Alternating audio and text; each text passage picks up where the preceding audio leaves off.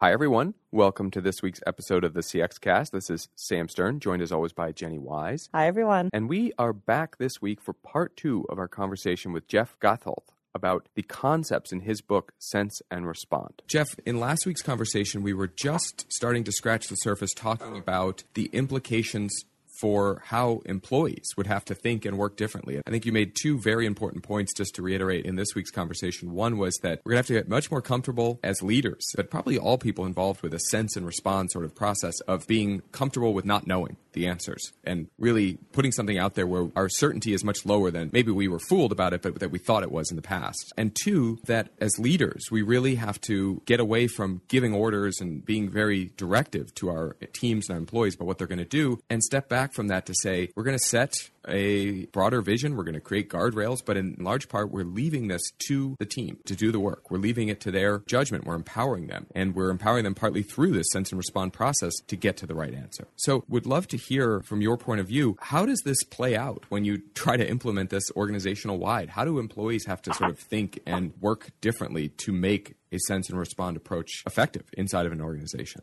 So, you would think that when you grant employees empowerment, authority, and a bit of control over what they work on and how they work on it, that all of them would embrace it broadly. The reality is that some do. Some really love it, and then some don't. Some people just simply want to be told what to do. And again, I'm not saying there's anything wrong with that. I, I, I don't. I don't mean. I don't mean to mention to say that in any kind of a negative context. But there are people who will embrace this way of working, and there are people who will not. And and they will simply say, look, I, I, all this extra stuff is fun. I, I just want to write code, or I just want to design something, or I just want to write copy. Right? Mm-hmm. Don't don't bother me with this stuff.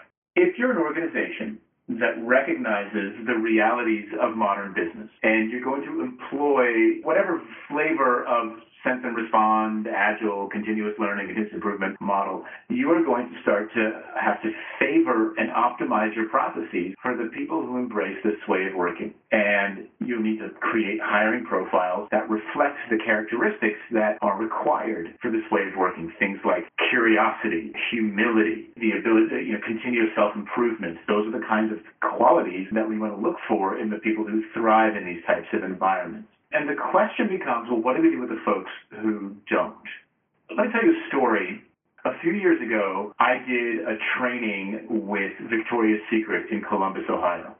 I spent five days out there leading a workshop with 80 people. Now, one of the key components of that training that we did was we were going to go and talk to customers. Now, to be specific, we were going to go talk to women about how they like to shop for clothing in general, for the kinds of clothes that Victoria's Secret sells.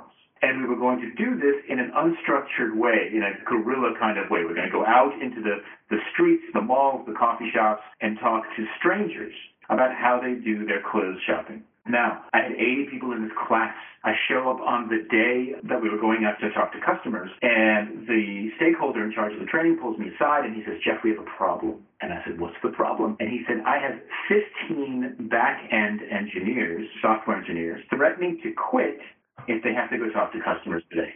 Wow. Wow. yeah, that's what I said. I guess at least we wow. know where they stand, right? We know they were unwilling if they're re- ready to quit over it.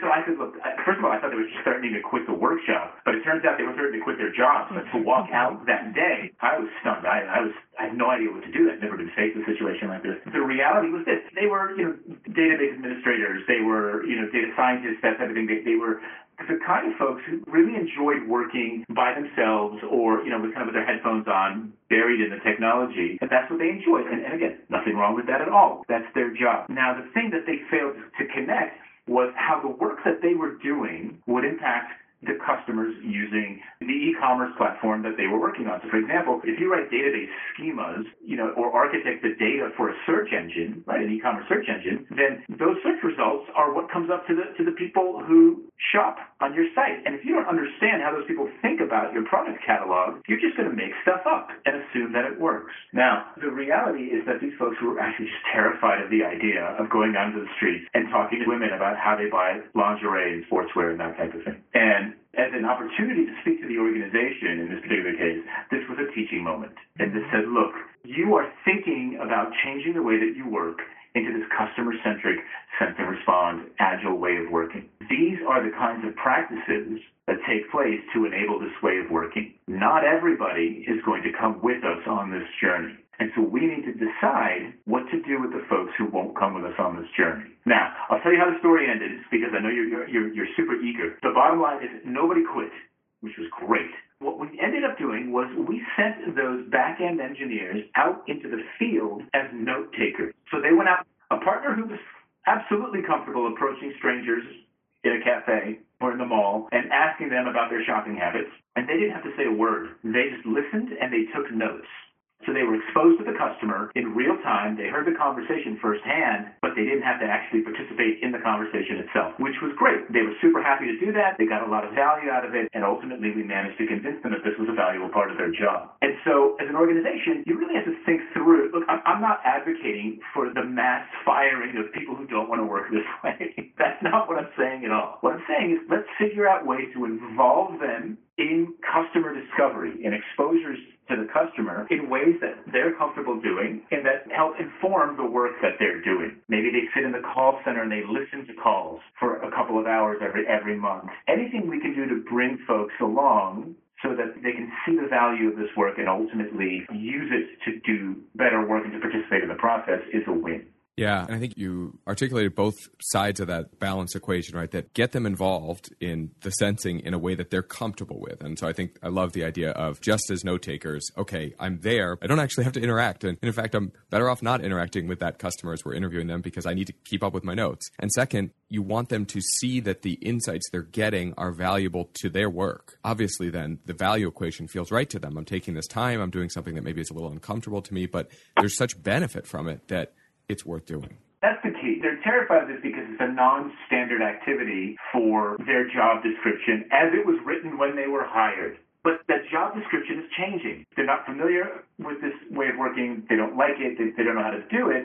They're going to resist. And so the easier that we can onboard them, the more likely they are to come aboard and, and stick with it. So the engineers taking notes, you know, listening in a call center, those are more passive ways, I, I think, of being involved in the, the sense and respond process. And so it sounds like that's okay. I was going to ask you if that's okay to sort of be a more passive participant, but then I'm wondering how do you ensure that they take that second step, right? That they aren't just listening or they aren't just capturing notes, but that they are filtering that back in. I mean, how does it work in a day to day employee's life to actually take the insights that they sensed and respond to them? The main benefit of participating in these processes, in these sensing activities, is the shared understanding that the team is building. So one of the challenges for me in my career has been convincing the people who did not participate in any kind of sensing customer discovery activities that something actually happened and that something is actually true. The benefit, and I, and look, I've burned so many hours of my career doing that, and it, it was wasted, like ultimately wasted time that could have been avoided had we all done this work together. The more that we do this work together, the more the whole team understands how the product that we're delivering meets customer expectations and delivers value and allows us to capture that value back, and where it's failing to do that. And what that allows us to do is it cuts out that intermediate conversation of someone having to convince somebody else on the team that something is true and important important Right. And instead, we can have a far more productive conversation around what are we going to do about it, right? You saw it, you heard it, we all did. What are we going to do about it is a far more interesting conversation than, let me tell you, customers hate this. Well, how do you know? What did you see? What did you hear? Maybe you didn't test it right. That is a waste of time. And so the mm-hmm. more that we can get people participating in these sensing activities, the more shared understanding there is about the reality of the value or lack thereof that we're delivering. And the sooner we can get to the far more interesting response side of the conversation, which is what are we going to do? Yeah, and that's a good point that you just made too. And I know this is something that we, we hear and see a lot too. There's one thing to do to do the research, to understand the user, to go through all the steps, but then the ability to share that knowledge across the organization, get buy-in, right? Make sure that it's been packaged in a way that everyone can understand and agree with can be so much work. And it can almost make some of that customer understanding work unapplicable because people won't be on board with it. Part of what you're communicating is their design, their product, something right, because they are invested in what it is that they're working on. And something else too is that they've come to the table with their own, you know, assumptions, whether they've acknowledged that or not, about what is important and what the customer is doing. And so this is a way to overcome those assumptions without it having a, well, you say this, but I see this. It's well, here's here's what the customer saw, right? right. And we were all in this right. together. Yeah, you, you just basically described the first ten years of my career, like convincing people that the customer said that the product wasn't great. I look back on that time and, and, think about all that wasted effort. But that's what people are still going through today. This is a much needed way of doing it. But when we're thinking about these activities, there's sort of one way when we're thinking about how you democratize this way of thinking across the organization. One approach is, well, let's make everyone a customer researcher, right? Everyone should be there. Everyone should be talking to customers. And that's an important step to do so that everyone builds this empathy. But it's also worth saying that it doesn't have to be everyone becomes the researcher or the designer. Instead, it's just everyone is included in the journey so that they feel like they've participated and can see the results and outcomes of those conversations while there can still be people doing different roles and different activities with different degrees of expertise in that customer process. Is that something that you agree with? Because I guess we often hear, you know, should everyone be a designer or is it okay if the designers are still the designers as long as they're including everybody else? The reality is, I, I do agree with the way that you put it. When I teach, when I consult, when I coach, when I speak, no one freaks out faster than the researchers immediately. Yeah. They're like, no way, like that. And they're like, you can't have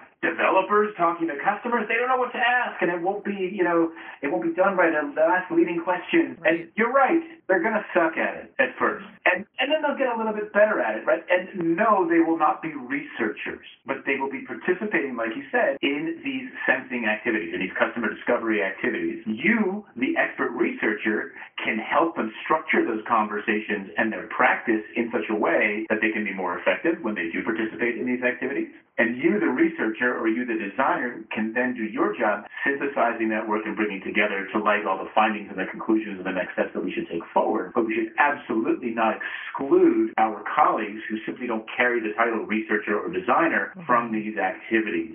That's absolutely critical. One of the other things that came up as part of sort of how employees need to work differently is sort of the idea of being more aware of the assumptions you're making. I think we go through our entire life making assumptions, guessing how we're going to feel in the future, and that's sort of an assumption. But the importance of articulating your assumptions, being aware of them. And I'm wondering, what is the best way to do that, to sort of surface assumptions and have them be something that we can talk about without it making us sound like we're assuming too much or make it sound like we've jumped ahead of the process, so to speak?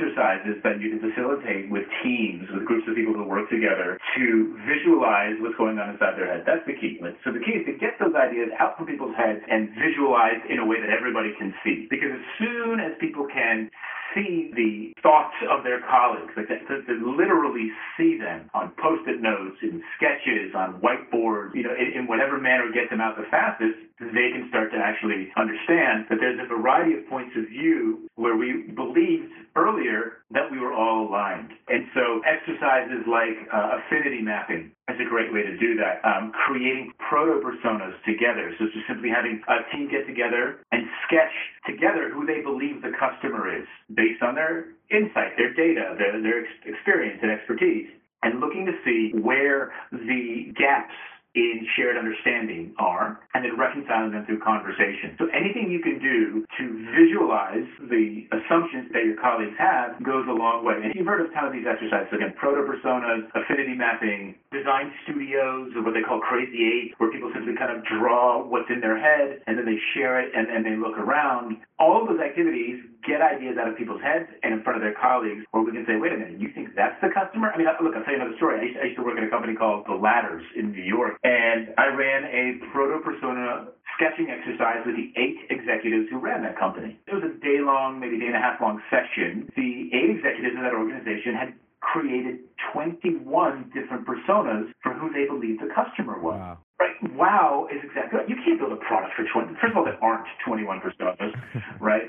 And second of all, what's highlighted is the lack of shared understanding and alignment in that executive team. You basically had every executive pulling the organization in a separate direction because they believed that their assumptions were true. And so that's a fantastic way to start to get those ideas out of people's heads and reconciling the differences. Yeah, I love that example because I think you're exactly right. Now staring us in the face are 21 different versions of the customer that we realized we were all working off of as the one true version of the customer. That's a pretty profound insight for those folks to have. I find this with some of the research that we do here, that in our personal lives, you can apply some of these methods. So I'm, I'm wondering, do you find yourself using Sense and Respond in your personal life? How does that play out? So the short answer is yes. I live my life this way because there is a lot of risk. I'm, I'm married, I got kids, you know, and if we're going to make any kind of significant decisions, big or small, how do we de-risk those decisions? So, as you mentioned at the beginning of our conversation, uh, I live in Barcelona at the moment. That was a big life change. I carried a lot of risks. My kids aren't little. Uh, my daughter is high school age, my older one. My younger one will be high school age soon enough. And we wanted to move to Europe, but we didn't know where. We had a series of assumptions about what we thought was great. And it turns out by visualizing those assumptions that my wife and I had very different points of view about what would be she's a big fan of the Northern European climate and style. So think UK, Ireland, Scotland, you know, beautiful green rolling hills, gray skies, cold rain, you know, mossy castles, that kind of thing. I, on the other hand, envisioned uh, the Mediterranean, beaches and sun and palm trees and warm days, which is sort of drastically different. And so to de-risk which had implications for each of us personally, the kids, and ourselves as, as a family, plus my business and so forth. We ran experiments. We went and collected data. We sensed where we might want to live, and we did that by taking the kids for a month each summer over the course of four years, getting an Airbnb in a country that we thought we might want to live in, and living there for a month. Look, the circumstances were ideal right? It's summertime. There's no school. There's very little work. Um, the weather should be as good as it's ever going to get.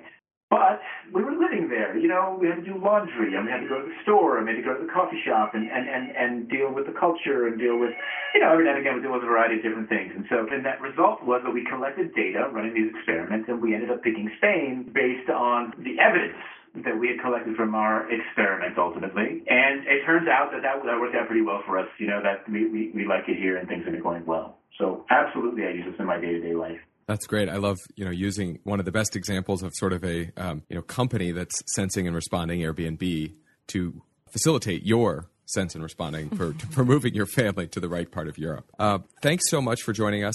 Really fascinating conversations. And the book that we've been talking about, Sense and Respond, listeners, as I am uh, full disclosure, three quarters of the way through it, not quite done, but it is a really fascinating read with lots of great examples of how companies are applying this. I think, Jeff, you do a really good job of the question, the challenge that you and your co author set for yourselves is well, how do we make this work at a company wide level, there's a lot of really good examples and evidence and suggestions for how you do that in this book. Listeners, thank you for joining us. We'll talk to you all on next week's episode. Goodbye for now.